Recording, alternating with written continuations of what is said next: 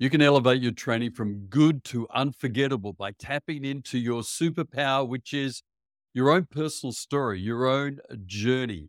I want to show you the art of converting your story into training sessions. It's not just about sharing knowledge, but about crafting unforgettable experiences for leaders so they will tap into your heart, your soul, and your spirit as you develop them in your leadership pipeline.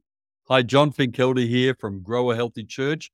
Welcome to the Build a Leadership Pipeline series. In this session, I'm going to show you the steps you can take to harness your own story. I'm going to teach you how to turn those stories into powerful training sessions. I'm going to help you understand why this is so helpful, why it's essential, and I'm going to give you a simple task at the end to do to get you really moving into this methodology of training. We're talking about how to move from a teaching environment into a training environment. And we talked in the last session, the last episode, about how you can use the four step methodology to make sure that your sessions with your leaders are highly impacting. And I think another way to do this is by tapping into your story, your journey, the things you've learned as a church leader. And if you're a pastor, there are so many stories you have in your own experience, in your own discipleship journey that you can utilize to disciple your leaders to help them grow in following Christ and serving the church. So here's a simple method that I've used to tap in to my own story. What I do is I come up with a title, and now I did all this before ChatGPT arrived on the scene. But I think actually GPT AI can actually help you a bit more with this, but you really don't actually need to tap into AI to do this. So I would come up with titles like Seven Ways I Kept a Great Attitude When Things Go Wrong. Now, I wouldn't try to think of the seven things or the seven ways that I kept a good attitude when things goes wrong, when things go wrong. I would just look to see what attitudes that I've kind of mastered, what attitudes have I really kept in place? What attitudes have I really looked into that have really got me through things when things haven't turned out? And by having the number seven at the front of that, rather than just some great attitudes when things go wrong, having number seven pushes me to come up with seven aspects of that. Another topic would be five things I do when I'm delegating to a leader or to a team member. And I think about what do I do when I delegate to someone? And I go through and come up with five things, five steps that I do.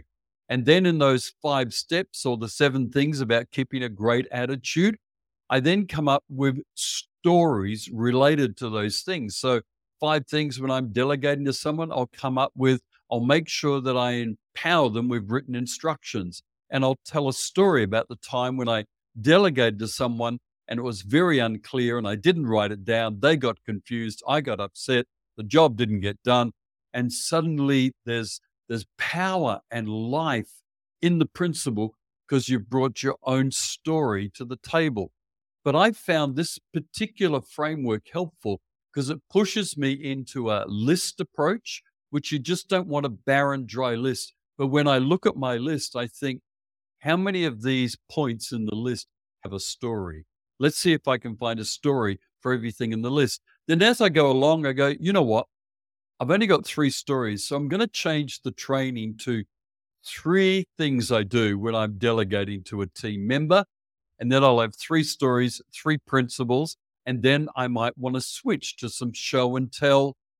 Ah, remember that last episode? I show, you tell, some methodology in the delegation process in all that.